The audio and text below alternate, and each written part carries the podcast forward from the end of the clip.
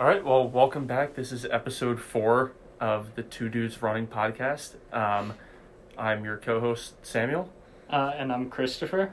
and we are joined today by a, a very special guest, our first guest, actually, which is pretty exciting. Um, it's our collegiate coach from Elizabethtown, Brian Falk. Yeah. So, um, you want to introduce yourself and everything? Uh, well, you've done a good job of it already. Yeah. Um, but yes, I was your collegiate coach. And my name is Brian Falk, and uh, I'm excited to talk to you. I have enjoyed the modest percentage of your previous broadcasts that I've listened to up to this point. Um, I'm sure I'm one of your bigger fans, Yeah. but um, and I'm also flattered that you wanted to, to come here and talk to me, and um, you know, hopefully we can learn something from each other here. Yeah, yeah. We figured it was Chris's idea actually to to start, you know, thinking about a guest, and you were definitely the first person that came to mind. Just kind of bringing it full circle back when, you know, our journeys kind of really began in running. yeah. So, um, how about like how you got into running? Um, like maybe your like story through childhood, however much you want to share. Um, Well, since you asked, um, when I was in fifth grade, so I, I grew up in a little town where there were a lot of youth sports, but not everything. And, um, you know, I, I, I did everything that there was to do. I just didn't happen to be very good at any of it. So, um, in fifth grade, our phys ed teacher held this field day every year, which was like a track meet in the schoolyard. Um, I remember I remember being um, in a sprint race and on a relay and at the end of the race or at the end of the meet rather he put on this distance race mhm. around the backyard of the elementary school. And it was a four lap race, which, you know, looking back, it was probably, I'd say maybe a thousand yards total. And um, I'd gotten housed in my sprint race, and our relay team didn't do very good. So one of my buddies and I decided to jump in the four lap race to see if, I don't know, just basically to keep ourselves entertained Mhm. and um, the gun went off and everybody took off like crazy and uh, he and i were like kind of hanging out in the back jogging and laughing and talking and about two laps into it i noticed there was a lot of people walking in front of me and i was starting to pass people so um, i started pushing a little harder and i pushed my way all the way up to second place and um, that was the first time i figured out that maybe you know i just hadn't found the sport that i was that i was best at and um, you know, fast forward, I, I grew up in a really little town with a small high school. Um, many people that have come through here and run have heard my story that, uh, you know, we only had one fall sport and that was football. So there's 100 kids in my class, um, and there were probably 75 guys playing football, maybe more. Um, you know, I wasn't seeing the field very often. I got knocked around pretty hard but we didn't have cross country, so that was kind of what I did. Um, so I wound I get through four years of high school, never ran uh, cross country. I um, I was on the track team all four years. I qualified for districts a grand total of once um, because we only ran in March and April and the first half of May. I just, you know, I was just kind of out there wearing the uniform and having fun. Yeah. When I graduated from high school, I didn't ever really plan to run again in an organized way. But um, when I went to college, I, you know, found myself getting, you know, really out of shape. Not a lot of recreation going on, um, and I was in living in Philadelphia, going to Temple. When I started running on my own just for fitness and recreation, it started coming back to me really fast and um, I was jumping into road races and doing better than I thought. So I contacted the coach, the Temple coach, a guy named Chuck Alexander, um, and said, you know, would would you let me just walk on, just try out? Mhm. And he did. And so, um, and I was 19, and that was my first time running in, an- a cross country race, and I had a blast. Um, I wasn't very good. I was, you know, JV level. I mean, he was kind of doing me a favor, letting me wear the uniform, but, you know, I was beat. At least I was beating the other walk-ons. We had five or six guys try trying out that year. I was beating all of them, and um, I could beat like if we had like lazy 800 runners that didn't really like cross country. Yeah. You know, if I pushed, I could beat them. Um, and that was when it kind of dawned on me that I'm re- I really enjoy this sport a lot, and I would like it to somehow become my profession.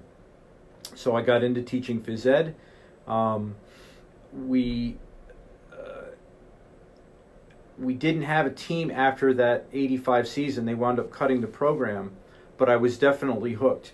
So I got into phys ed with the idea of becoming a coach at some level, and um, you know, there's more chapters to the story, but that's basically why why I'm here today. I, I just I I like doing this, and I really wanted to help other people enjoy their ability.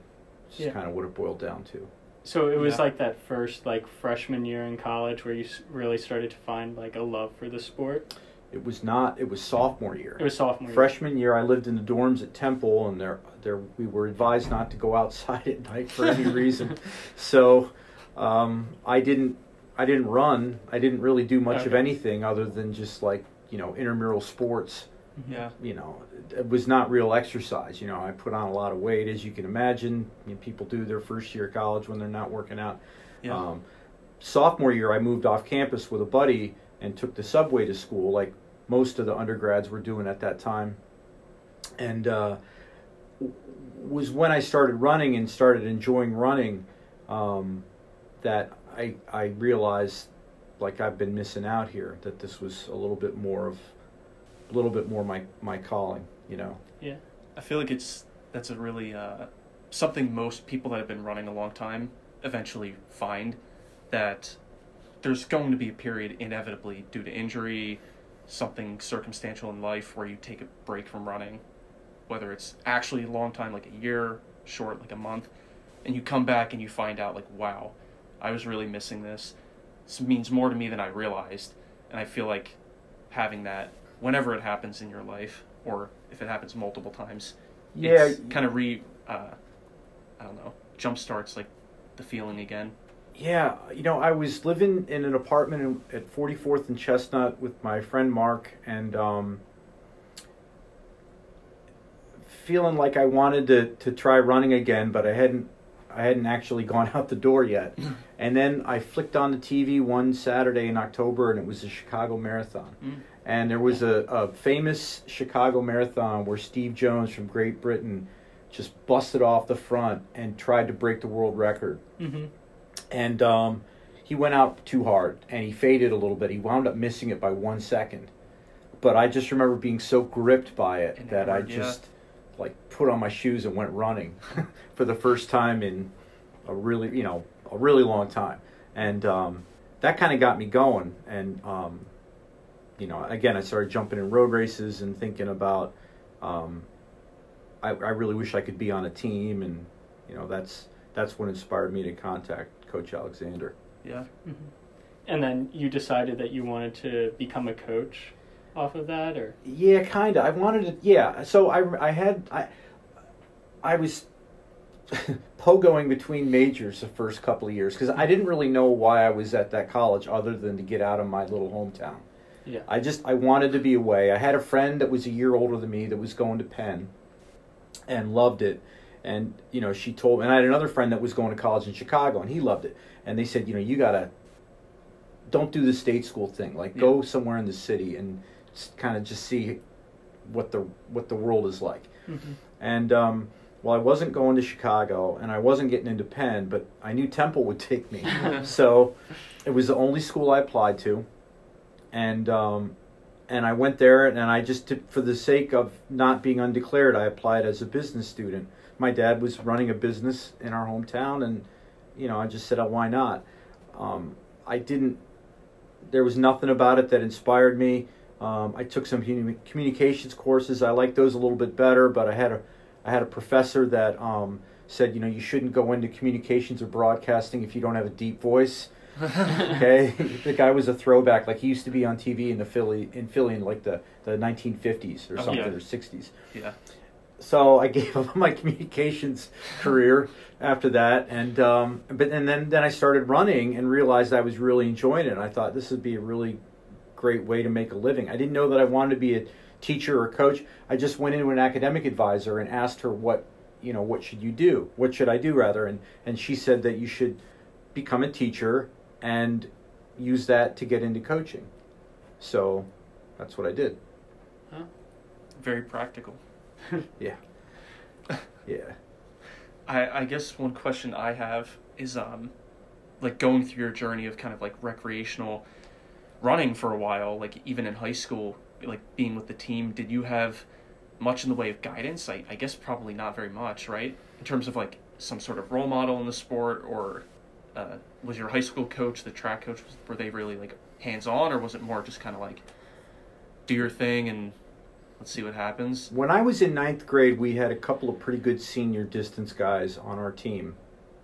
And again, track was the only spring sport at Port Allegany High School in those years. So everybody went. So we had a big team because it was that or nothing. Yeah. There was no baseball or lacrosse or any, you know, to d- to dilute, dilute the talent pool. We all just went out for track. The way God So, intended. so the, these two distance guys, um, the the running like the first running boom was kind of going on then, like late seventies, early eighties, sure. and um, these two guys felt like they knew more about training for distance running than our coach did. And the truth is, they probably did. And I really liked our coach. She's a really nice woman. But we ran. I've told you guys we've we ran intervals every day of the Oh. week, five days a week. Um, we were off on the weekends. I never we never did any kind of distance run after the first week of practice. It was just twos, fours, or eights, all five days a week, unless you had a meet Mm-hmm. Everything was all out and everything was a walking 400 meter recovery or a walking 200 meter recovery if you were doing twos. So we were always tired and miserable and angry and um, didn't run very fast but like coach williams was awesome. She was really nice and she liked us and she encouraged us and i don't know but what i was going to mention about these two senior guys is one of them was a dairy farmer and to my knowledge he never ran again after high school. The other kid went to ohio university because they had a, a family out there in athens ohio i think that's the town I think so. um, and walked down to the team. And by the time he was a senior, he was running close to 30 flat for 10K. oh, And he was like a 10 minute guy in high school.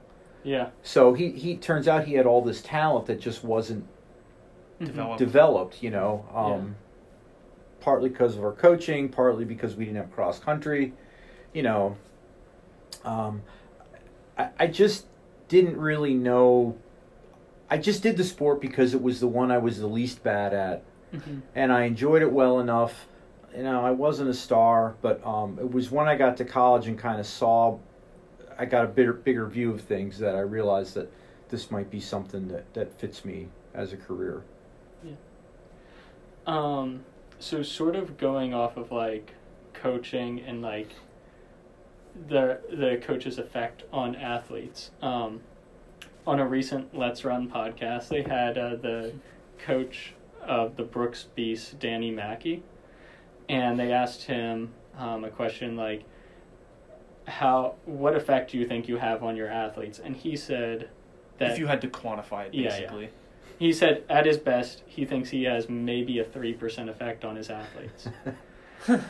And so I think that may be true for like professional runners. Like if you if you take Danny Mackey and then you go to Josh Kerr, yeah, like and like sure, maybe. and like you transfer Josh Kerr to Jerry, like Yeah. is it is it going to be that much different? Like probably not. But I feel like um, the effect that coaches have in college is much greater than what coaches have at the professional level. So I was sort of curious what your thought thoughts are on that. Have you either of you guys ever read that the New York Times story they did on Tom Donnelly when he was, I think it was right before he was inducted into our Coaches Association Hall of Fame. No. Did you know about? I'm sure it's still online somewhere. no, I would love. he has a famous quote about this.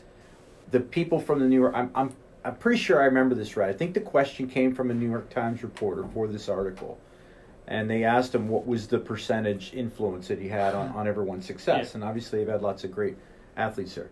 um, and he said maybe one percent. Huh. And everybody, you know, oh, that's ridiculous. He's just being modest. But the longer I go, the more I think that percentage is shrinking. I just, it's just so much about what the people want to do with the opportunity you give them.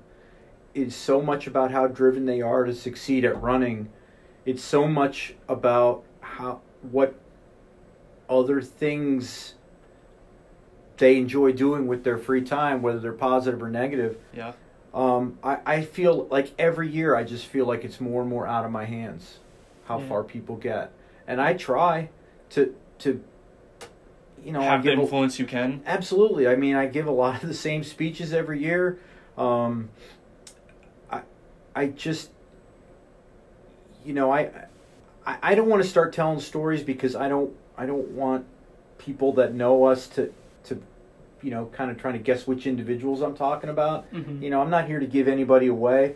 Um, you know, I was never God's gift to the concept of, you know, single-minded focus in in academics or athletics when I was in college. I was like really kind of fumbling through. But there's a certain type of person that you know is going to be a lot better when they graduate than when they got there. And then Yeah. there's another certain type of person where you're just kind of hoping for anything. Yeah. And I I, I just not sure how much it helps when I say those things. You know, if you keep if if you if you forget that you have to double hmm four days a week all year round if you really want to go anywhere. If you have to be reminded that over and over, It's kind of indicative of. yeah, Yeah. I mean, it, that's just one thing. Like Right. weight room. Yeah. Do you really need to be told over and over every single week that you need to lift? Right. You know, do do the do the benefits of strength training um, just disappear from your brain? Yeah. Without someone there, you know, Yeah. they didn't for you guys. Yeah. And I know you had your good days and bad days, and Sure. your days that you were more dedicated than others, like any human. Um, but it, there's just a certain list of qualities that people bring with them when they get here, and I, I, you know, will meet anybody where they are and, and do my best to keep keep them moving forward. But it is ultimately, you know, Very the much. athlete. Yeah, the athlete reaps what they sow. Yeah. Well, I I think I'd push back a little and say that you still instilled those values in us as well. Like I I don't know if I would have been as dedicated if you hadn't had created a culture of dedicated runners beforehand. Like I don't know if I would have found the love for it like that. Well, the the the. I mean, it you can make it into a chicken and egg thing, Yeah. but the cul- the culture is the runners. The Yeah. culture is the kids, Yeah. and uh, you know, theoretically, hypothetically speaking, you could bring in ten people next year, who are all, you know, state level runners, and they could destroy your culture because they're not deep down. They're not really going to college to find out how well they can run. Right. Yeah. Um, you just you need a team full of people that that Have their It's- mind in the right place. Yeah, it's clear that Mhm. that's why they're there. Um, I, you know, I'm going to name one name just because it's a recent. It, it just it came up over the weekend, but um, Christian Gingrich. You know, very modestly successful high school runner. He's already made huge progress. Um, and it was funny because my wife was his middle school cross country Oh, coach. Yeah. If I ever told you that or not. Yep. And she was telling me when he was in eighth grade and we were recruiting his brother Um, unsuccessfully. She said, "Don't worry, get that get get his brother. His brother's going to be good." Um, and she was right, and it was because of just a lot of the qualities that he brings to his training every day. Mm-hmm. Um, you know, he's he's only in his uh, you know third semester of this or fourth semester of this, so he's he's not a finished product, but he's already made a ton of progress, and I, I'm sure he's not done. What were uh, his PRs in high school? Do you remember? I like, yeah, gosh, it's right around eleven minutes. He might have he might have run yeah he might have run close to ten minutes for an indoor three k. Okay. And that, then that kind of running. and then this weekend he ran fifteen fifty four ish. I think it was fifteen fifty two. Fifteen fifty two for five thousand Mhm. meters, Mm-hmm. and that's way. F- Is that like faster than his mile PR pace in high school? Um, It must have been. It must have been close. Probably pretty. I don't close. think it was faster, but it was close. Yeah. Um, Yeah, I mean that's like five oh, what six pace, five Yeah. oh five pace. yeah. Yeah, It's just so- one example of a, Right. of a person that, that that has the qualities. There was something like, oh, I know what it was. He rem- he was doubling five three, and Mhm. you you net guys know what it's like to do those doubles at the conference meet, especially the distance one. Um, and we had that experience last spring where we did our outdoor championship in one day, and there were a Oh. bunch of kids that doubled 10-5 in one day. Yeah. So before the meet, we talked about what are we going to do between these races to give ourselves a fighting chance because I didn't know how it was going to go, um, and we talked, you know, hydration and getting some protein, and we're, you know, we, we just had a plan, a b c d You're going to do this after the 10k, and and give yourself a chance to run well in the five. Mhm. And not only did he do it and run well, but more important, he remembered it. And the first thing he said to me when I saw him after the 5K is, I've remembered everything we did in May and I'm going to do this. Like that kind of stuff. Yeah. Yeah. He didn't have to be told. like he tell- had the initiative. Yeah, Okay. he, he- exactly. He told him once and he remembered it and he did it. And he came back and ran really well in the three and, um, you know, almost scored there. He was he wound up seventh. Okay. Yeah. It was a good day for him. Yeah, I, I kind of like that you touch on that. To be honest, and I I didn't know, I didn't really think too deeply about what your response would kind of be to that question Chris posed, but I think that makes a lot of sense in my own experience. Not obviously as like a coach, but just as an athlete, being around people that are very similarly minded and some that very much aren't. Um, it very much is like what you make it in college, at least like here at Elizabethtown. Like you have what you need to be successful if you want to be. Right. Well, I don't know if you've ever heard this secondhand because I've never said it to you, but I've said it to a lot of other people that when you guys were seniors, I just you know the the team was the team, and um, I just remember that you walking in every day with your massage stick or your foam roller or whatever you had, and there was just this air about you that was like, all right, you guys, we're gonna do this, this, and this and we're this team we're going to be good this year and you guys aren't going to screw it up or else like i think Yeah. anybody on the roster other you know other than maybe chris and liam because they you know they were your peers Yeah. but the, all the My younger henchmen. guys i think all the younger guys were almost afraid Uh, to deviate from that. to that. deviate to defy what was expected from you never mind me Yeah. so I, I think you had more influence on that team than i did really well, I'm I'm flattered and glad that you perceived that because that's definitely how I wanted it to be. yeah, yeah. I, I've told a lot of people that. Uh. Um, that was my that was my impression of the team that season. I, I don't have anything else really on that. Uh, you want to touch on the modern? Yeah, Side yeah. of it, Something I, I really been wanting to pick your brain about for a little while now um, is just like the evolution that we're seeing in running right now and have kind of been seeing ever since the inception of like Nike's newest iteration of super shoes, as people like dub them.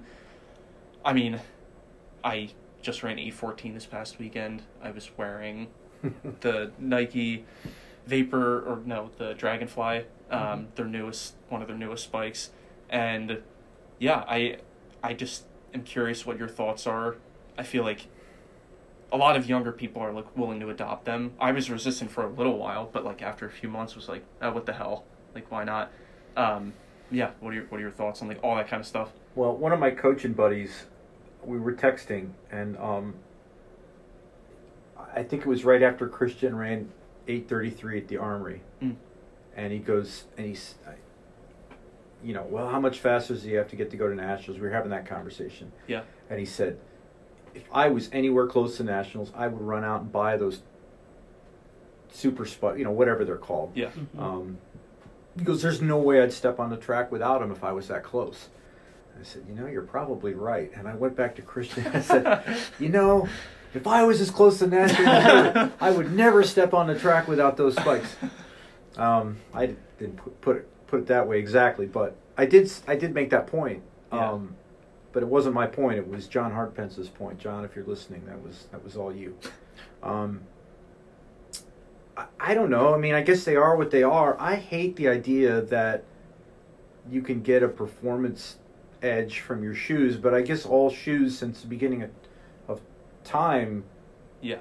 Help the runner run faster in some way, shape, or form. Right. Um, there was always going to be there's always one model that's a little easier to run fast in than the others. Um, the idea of getting an, an artificial rebound effect from a carbon plate or something like that is is something that I wish they wouldn't permit. Um, I mean, I you know they can they can hold professional automobile automobile races of every type and have rules to Yeah. prevent cars from having unfair advantages over other cars. And this has been going on for, you know, a hundred plus years.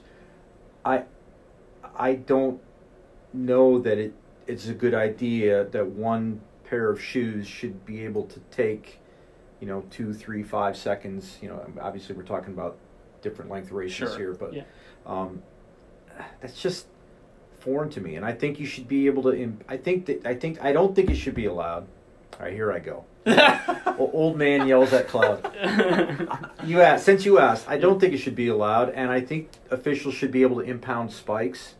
And you know, I hate seeing the sport go that way. I really do. Because what's next? yeah. There's something. There's something new coming that's going to be a, a bigger advantage than the one that the guys are enjoying now. The women are enjoying now also. Um, you know, where's it going to end? I don't know. I I've heard people say it's when Nike kind of put out the uh, the four percent, like the original like plated shoe, the road racing shoe. It was like opening Pandora's box. Like there was never you were never putting it back in. Like Right. after that, like it was it was open indefinitely. well, since I don't race anymore, I don't even know. But our, our other companies are making them now, right? yeah. Yeah, a lot of companies have responded and put out some Yeah. what people have said are really really good shoes, like in relation, but. Mhm. Yeah, I don't know that there's a lot out there that quantifies like how they actually stack up performance wise. But there's no appetite from the people that put you know put on the big meets and finance the sport to to stop this because it's the more the yeah. faster people go, the better it is for the show. Yep. So, I don't think it really matters what I think about it. I think it's kind of just going to happen now, and you know, you probably better pay attention and try to keep up if you're going to compete. Yeah. Yeah. You know? Yeah, that's kind of where I think a lot of people's heads have been at. It, it's kind of foreign to to think that, you know, you can go out and buy a pair of spikes and maybe that'll give you the edge you need in a competition or to reach a, a certain time. But then again, like at the same time, like you said, this is definitely a, a different, this specific problem has a different nature than previous. But like yeah, all throughout the history of running shoes, like to a degree that's happened. It's just like right now it seems like it's at a different level. Mm-hmm. Yeah, I hate I, I hate saying this out loud, but it it is what it is. Yeah. You know, that's just that's where we are. Yeah. So and um one my buddy that is the manager of the inside track in Harrisburg just sent me a message. I'm getting a new a new shipment of dragonflies. Let your people know. So Yeah. I did because you know Yeah. Yeah. you're either going to be So- racing with them or you're going to be racing against them. So Yeah. Daniel bought a pair today. that's good. Well, that's good. I'm excited to see what he does in them. Yeah. Yeah. I think it's um, it's exciting when like everyone has them. Yeah. It's like, like, cause then it's like it's pretty level. Mhm. It, it would seem, and I mean, sure the times might be faster, but if it's like a championship race Just and like everyone scales. has them, it's like that's more exciting. I think. Um, Yeah, it is amazing how fast people are going these days, but um, you know that's good. I mean that's that's the point Yeah. is to go fast. So Do you think, uh, just real quick, based on everything that's been happening time wise in the NCAA across all divisions, do you think that a big part of it, like how much of that do you would you attribute to?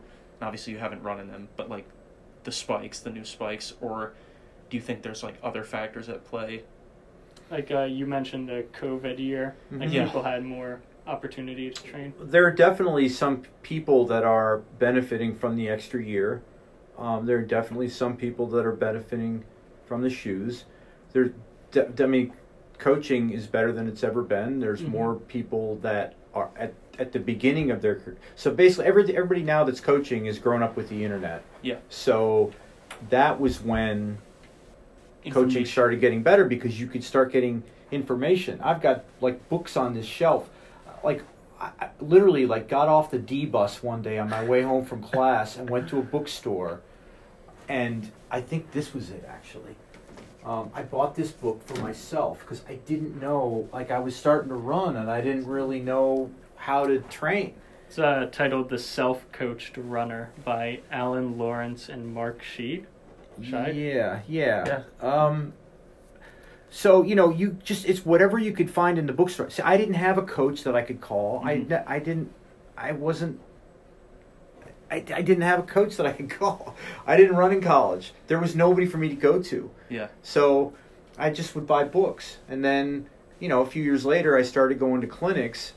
Um, once I was teaching at the high school, or I started in the middle school, but I was coaching at the high school, and they would send me to clinics if I asked, and you know, I learned gradually. But now everything is so available online, Mm-hmm. and and like people your age are coached by people that grew up with the internet. So the, just people are starting out with so much more knowledge. So there's Mhm. so many more good coaches out there that it's raising.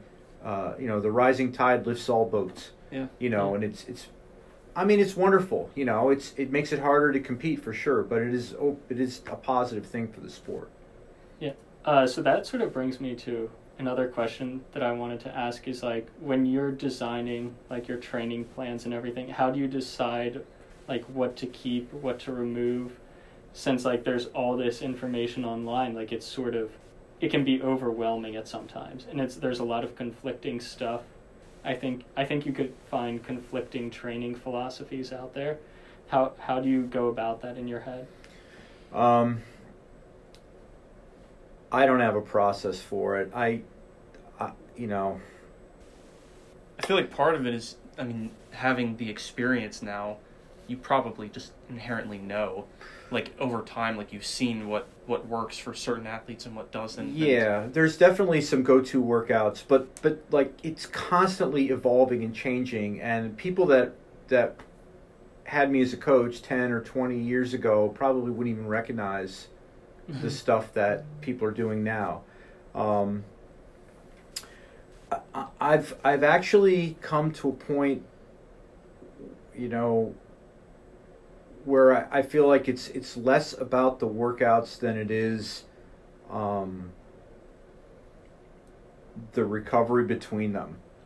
Mhm. So it's more about like we've all had the experience of like digging really deep to finish a hard workout and then you know knowing what that takes out of us and kind of experiencing the fatigue the next day. definitely. So rather than I don't labor as much over which specific workouts I put down for people to do. I, I, I think more about how tired do I want them to be at the end of it. Um, are we hitting all our energy systems often enough? We're not neglecting anything yeah, Mhm. and are they getting enough recovery before I ask them to do it again? So it's become actually a little bit more esoteric and a little bit less predictable and a little bit less formulaic even than it ever was in my whole Mhm. career. Um, and the thing, the crazy thing is, like, I can't tell you if it's better or not because I don't know. You know, it's hard to compare different individuals sure. especially over time from different eras, and know whether this way is better than that way. Um, it's just like a puzzle that just constantly keeps reinventing itself. Yeah. Um, and you know, all the people are different, and they're all willing to take on what they're willing to take on. They're all capable of willing to take of, of what they're capable of taking on. You know, they all have different limits.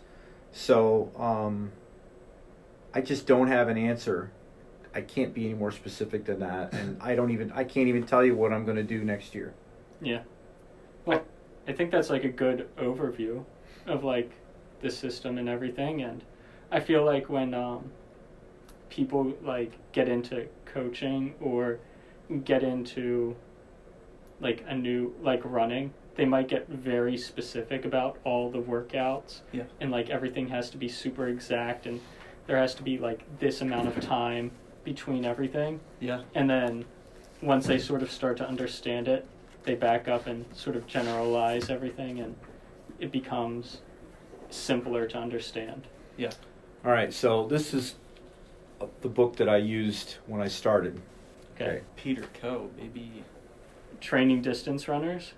the art and science of optimal training by two of the world's leading experts. So, have you guys heard of this book or no? I have not actually. Okay, No. so this book is kind of well known for having training that no one can do. so, this is supposed to be Sebastian Coe's training. Yeah. Um, But it's highly scientific and technical. Um, Sebastian Coe was coached by his father. He was, Yeah. you know, he's an all-time great. You know, his 800 record lasted for gosh, like 20 years. Like it, it lasted forever. Um, and uh, David Martin was a, a renowned exercise scientist. Um, but Peter Coe's training, uh, Peter Coe and David Martin co-wrote the book. Peter Coe's training was impossibly hard to do, and it gave rise to a lot of suspicion about Sebastian Coe and Oh. performance-enhancing drugs. When I bought this book, I, my first college job, I, I had a little group of mid D kids at Dickinson that I coached, and I, I, I they couldn't possibly do his schedules in there. Yeah. So I tried to scale it down to match their ability, and it's a lot of speed. It's like three, four days a week of speed work every Uh-huh. week, Yeah. and um, they were dog tired most of the time, and there were some rough meets early in the season and even in the middle. But when I tapered them down, they ran great. So I don't know. It seemed to work pretty well. I would never do this to people now.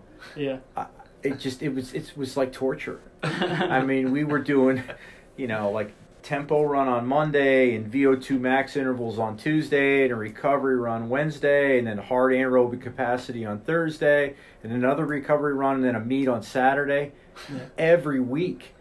And it was just, you know, I, I just manipulated how how intense and how much volume of each of the types of workouts we did to kind of match what part of the season we're in. But it was constant speed work.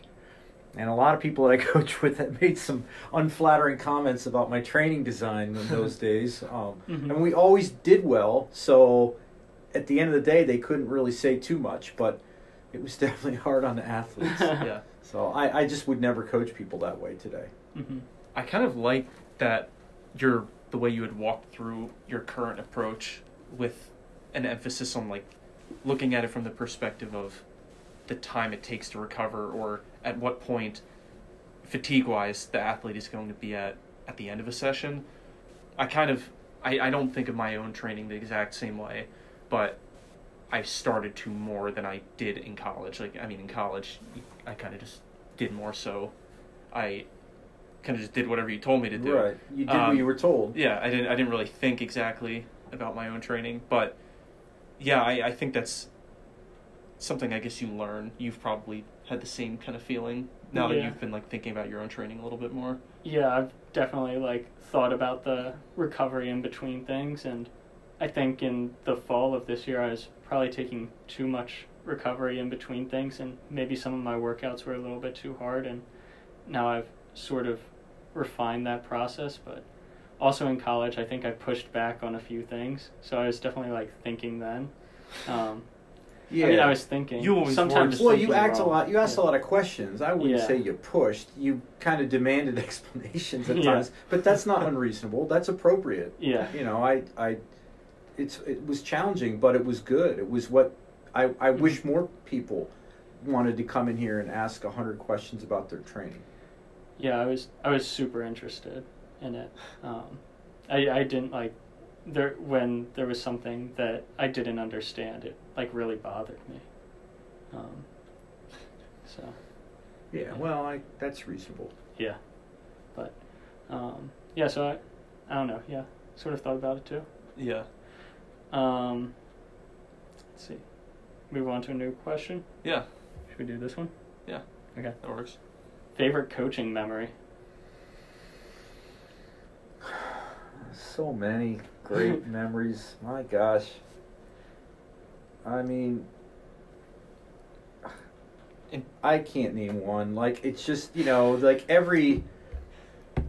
I think this is my 25th year in Division Three. Mm-hmm. We'll make it easy for you. It has to be between one of us then. Something Oh we, Well, the you know the the the regional meet in 2019 is an all-time great Oh. Yeah. was- performance by a team that I ever coached. Um, which you know you guys were at the front of that. I mean that was great. You know, I mean I've given a lot of speeches and pep talks and and you know laid out a lot of like you know master plans.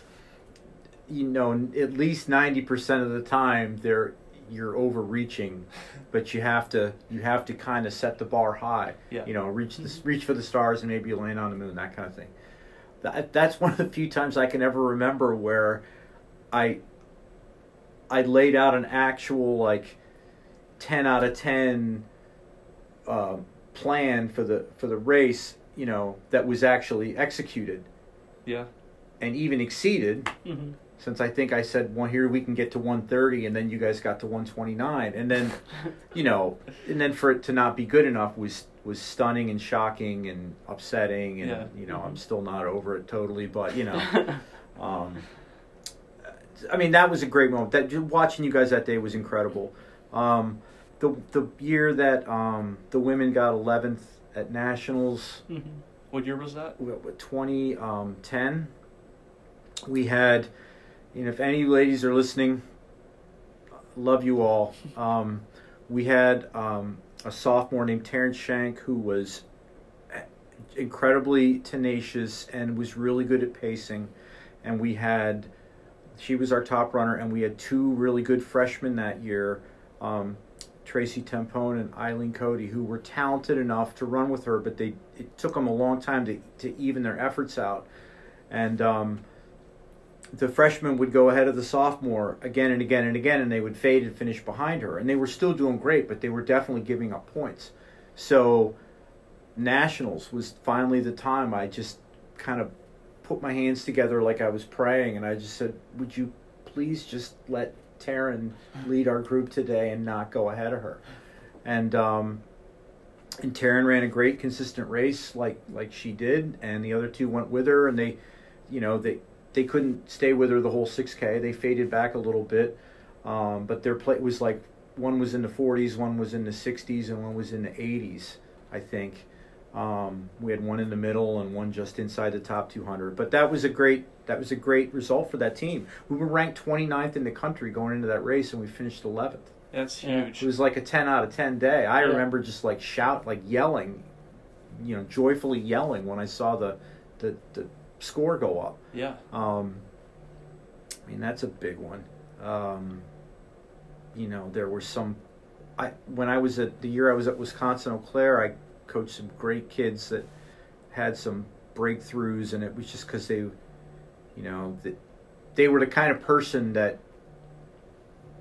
you know they're going to get it done. Like I was talking about a while Mhm. ago, like you just knew when the season was over that these guys were going to accomplish something because they were really devoted Mm-hmm. um, and they all ran they all ran great there. There were a couple of them I took to Gina relays, and they all ran huge PRs. And the one um, woman, Beth Lutz, got into nationals with her time that night, and uh, um, the two guys that I took, um, Jules Miller and Kevin. Uh, oh God, forgive me, Kevin. My it's been a long day. Um, they but they ran tw- 3059 and 3101, which were massive breakthroughs That's for them. Kevin Hall was the guy's name. Kevin Hall.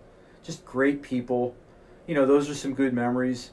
Um, the time the DMR ran 956 and got into nationals, that was 10 years ago. That was the team that I inherited, but they were just a bunch of good dudes that that you know wanted to put their they, a couple of them could have gone to nationals individually, but they wanted Mhm. to go as a team instead. Um, and we were in a race at the Armory. They had a last chance meet, and it was us and UConn. and very quickly, we were like, you know, they were on one end of the track and we were on the other end of the track, just each running a time trial coincidentally in the same place at the same time. Not racing each other at all because they were, you know, 10 or 15 seconds ahead of us the whole time. But those guys just soloed it and, you know, and ran a great time.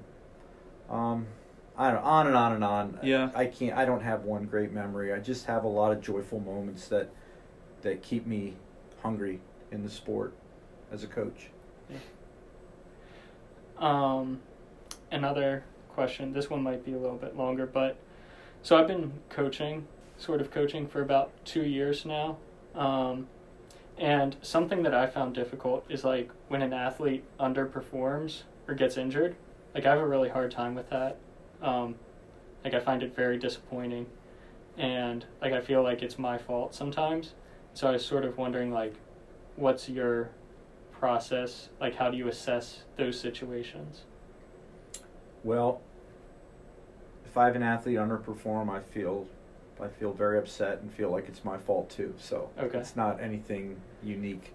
Um, I mean, every every runner is their own- you know they all have their own story and they all had their own unique set of circumstances that got them to that race on that day and you know you, there could be any number of reasons why somebody doesn't run well.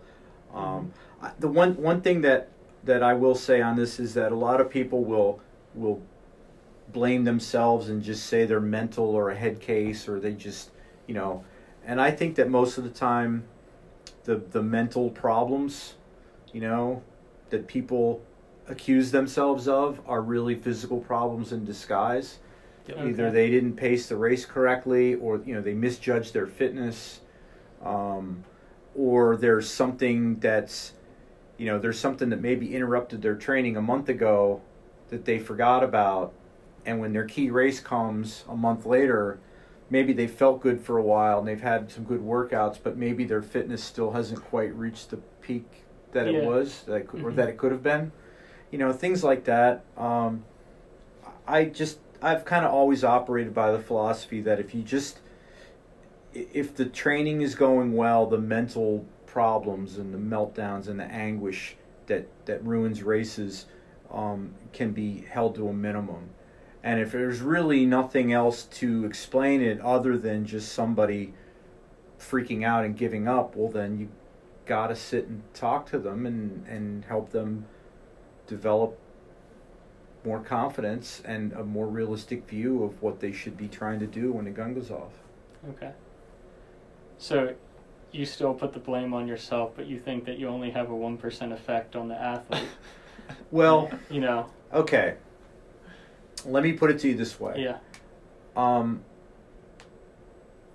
I think there's a lot of people that that come to you with enough innate ability and enough drive that the best thing you can do for them is to not screw them up.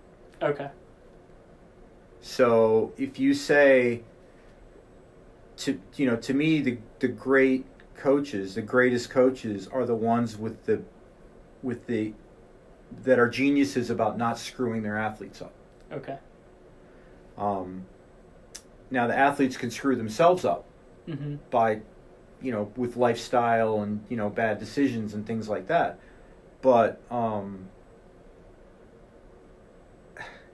I mean, I- do you want to call that an influence? Okay, I guess Yeah. I'll take I'll take credit for the for the mistakes for not making the mistakes that I didn't make. Yeah, yeah. You know, but um, none of it works if the athlete isn't driven and doesn't love running Okay. and doesn't isn't really hungry to improve.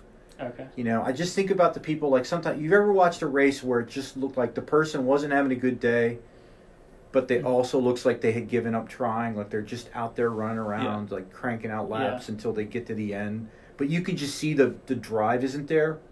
Mm-hmm. You know, you know what if you work with somebody for a while, you know what they look like when they're pushing, and you know what they look like when they're not pushing. Yeah. Um, I don't know how you can be out on the track and not push just for no other reason, just because of how embarrassing it would be to be an athlete and not and race yourself. and not be pushing, Yeah. not taking it to the red line hmm with whatever you got that day. You know, Yeah. because it's one thing to be slow and run slow. I ran slow. I've always been slow, Yeah. but one thing I never was was running slow and clearly not trying. Right. You know. Yeah. Um, that was again a story I've a lot of people have heard more than they, they wish they had. But um, you know, one of my college coaches' um, uses for me to keep me around at practice after you know there was a point in the season where I was no longer being taken to the meets. The, Mhm. None of the walk-ons after like mid-season he stopped taking us to meets. It was overnight trips and stuff, and just the top guys were going. But we could still come to practice, which I did. And he would put me in workouts with guys just to keep them honest Yeah. just because my like I just wanted to belong. So I I I did as much as I could. I ran as hard as I could, as fast as I could, just so I wouldn't stick out for not belonging there. Because I was not a Division One runner on my best day. hmm So he would stick me in workouts with guys, knowing that it would look bad on them if they let me pass them. Okay. So uh, that's where I kind of learned about just testing your pain threshold every time you're Mhm. supposed to be racing, or else what are you doing? Yeah. You It's know? sort of like this Steve Prefontaine, like to give anything less than everything. yeah. Yeah. He needed, but he was he was a hammerhead. Like Yeah. you know, he- if he would have listened to his coach, he would have died with a medal. You know what I'm saying? Like yeah. Mhm. I tried to be smart about it. Yeah. You know, the maybe, older I get, less extreme. And and of Yeah. course, you know, we must acknowledge the older we get, the tougher we were, the smarter we were, the you know, the more we listen to our coaches. Like the. Yeah. older we get, so you know, I I may be revising my own history a little bit in my head without realizing it, but I I learned to fight and strain every day because that was the only way for me to keep my uniform. yeah. And most people don't have that. Certainly, nobody here, Yeah. you know, has you to go through that. like that negative force like pushing you. Yeah, and just like I don't want I don't want people thinking I don't belong. Right. You know, there was one there was one day it was toward the end of the season. Coach Alexander had us on the track. The workout was twelve quarters with a two hundred jog, and I still to this day I've never broken sixty for four hundred meters. Mm-hmm. And at that time, my personal record for 400 was like 62, which was run in the first lap of a 4x8 relay leg. Okay. But I just couldn't go any faster. And, you know, I don't remember where that workout started, probably sub 70, 68, 69. And toward the end, we were running like 65, 64, 63s. And I might have, like, the last one might have been 62. And I was, you know, seeing spangly things in front of my eyes. And, um, it was just a level of suffering that I had never experienced. And I just, the thing that that I'll remember most about that day was afterwards, the other walk on guys were like putting her arms around me, like treating me like a hero for doing that. yeah. You know, just like man, you know, the one guy goes, like, "You you earned a lot of people's respect today." You know, and, and I don't know if that was really true or not. Maybe the Mhm. walk on guys yeah. because we were just kind of cannon fodder. But that was when I realized, like, if you're not gonna suffer, like, what are you doing? Yeah. Yeah. Like, it's just a waste of time. Yeah.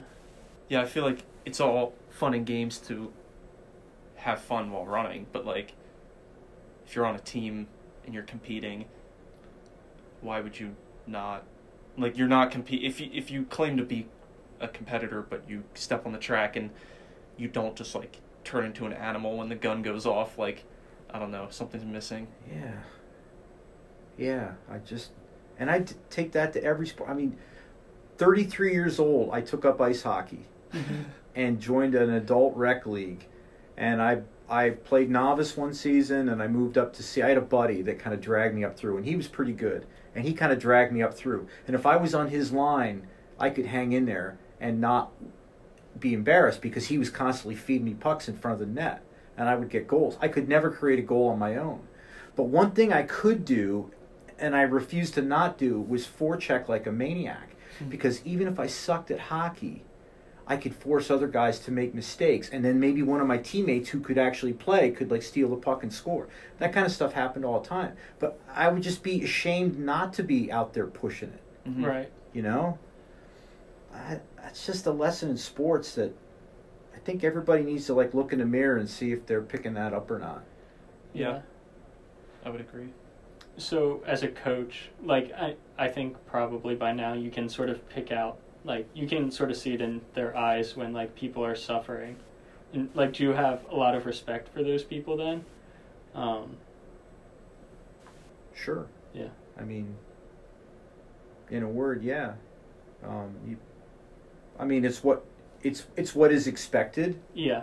So in that sense, you know, why make a big deal about it? It's it's what you should do. But Mhm. you know, not everybody does. So, of course, and um, It's hard. and I hate I don't want to put people into categories of like you know these people want it and these people don't because we all have our days. Yeah.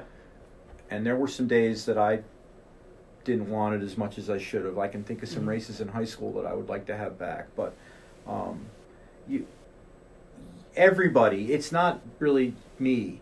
Like the kids on the team know who lays it all out, It's Yeah. true. you know, and that's kind of what matters more. Mhm. And I always, you've heard me say a thousand times, your number one job is to inspire the other people around you hmm and you can do it a lot of different ways. Um, but if you're not doing it with your effort, you're not really doing it. Yeah. Right. You know, and that's like the guys on my team that were like, "Oh man, that was a great workout." Yeah. Well, that's because they know I, I, I laid it completely all out Mhm. just so Coach Alexander wouldn't feel like I didn't belong there. Yeah. Um, you know, where your motivation is where you find it. But yeah, you, you, but the other guys began, you know, respected me for for doing it. I, I don't have any other questions. Okay. Uh, should we do like rapid Yeah. fire questions? Yeah. Um, all right. So just like I think we have like three questions. If I'm here. capable of that, Yeah. I'll do my, I'll Yeah, do yeah. my best. Uh, favorite book about running. Turns to the shelf. Um, it would be one of the George Sheehan books, which I don't think I have here. Um, Running and Being a Total Experience, I think, is one of them. Ah, there it is. Right, look at that. It's sitting right here. Uh, it's Wow. Oh. It's philosophical. Look at that beauty. Anybody above the age of fifty will probably know, but you probably don't have many listeners above the age of fifty. Our Yeah, we'll parents have are to- pretty old. It's not. It's not training. It's it's uh, it's it's Oh. philosophical musings about the sport. Oh, look at that suffering, right there. Chapter Yeah. fifteen. Yeah. Yeah. Okay. Well, we're gonna have to read this. Do an Um, entire podcast on it. Favorite running shoe. It can be You from know, back in the day I, too. I yeah no I just bought a pair of uh, Adidas at the outlet for like fifty bucks that I really like. Um, Yeah. They're my new favorite running shoe. I don't know. Adidas. I couldn't even tell you the the model number. Yeah. I'm not the person. You should not ask me. That question. yeah. Um, favorite race. This could be like one that you ran in. I don't know. Um, I have some fond memories of the Broad Street Run. Okay. Yeah. Yeah. Yeah. There was a meet in in spring of '86. Three of the guys that I ran cross with and I, um, show, did the Broad Street Run together and had a blast. And um, you know, I ran like 56 minutes, but for me that was pretty good. Um, the other guys all ran much much faster. Um, but that was a fun day, and I felt I felt good about my running that day. I have two other questions. What is historically your favorite workout to complete yourself? Track workout, cross country workout, place, whatever. Your favorite workout that you did back when you were actually like fully training. toward the end when I was running marathons, I liked doing like like grinding out long runs at like 6:30 pace. Okay. Yeah. That was something I liked doing. I like doing what we now call Blue Jay tempos. Yeah. hmm Um, If you know, you know. yeah, yeah. Um, I I liked when I was young though. I liked doing just like like ladder pyramid interval workouts, like two, four, six, eight, eight, six, four, two. I got I actually got in when I was coaching myself cluelessly. I got in pretty good shape doing those. Mhm. Um, so those were fun at the time. But the long stamina stuff is like Your bread and butter. yeah, I just that made me feel that that was the thing that I did that made me feel the most accomplished athletically. Like I could do something that most people can't do. I didn't really have that experience much in any sport. But um, you know, there's just not many people willing to take on that much pain for that long. Yeah. I guess my final question then would be what's your favorite workout to prescribe and to observe? Again, track on the grass, rail trail, whatever. Well, when we do the when we do the the last hard workout before regionals every year, which Yeah. has been the same workout for a while, where we do all those thousands and then eight six four two, and everybody's just basically going for it. yeah, That's fun to watch. Yeah. I, That- I that's- thought you might say that. Yeah, that's a fun one because, um, and some years we've done it on the track, and some years we've done it on the grass, and we've done work that workout out at Nissley Vineyards when it was still before, like they bulldozed the heck out of it, and we can't train there anymore because the trails don't exist that we used to run on. Mhm. Um, but wherever we do it, it's the one that that I enjoy watching the most, and um, I kind of take the most inspiration from observing. Yeah, You know, I, I would agree with that. good times. Yeah. Yeah. I don't have anything else. I'm good. Okay. Well, Thank you.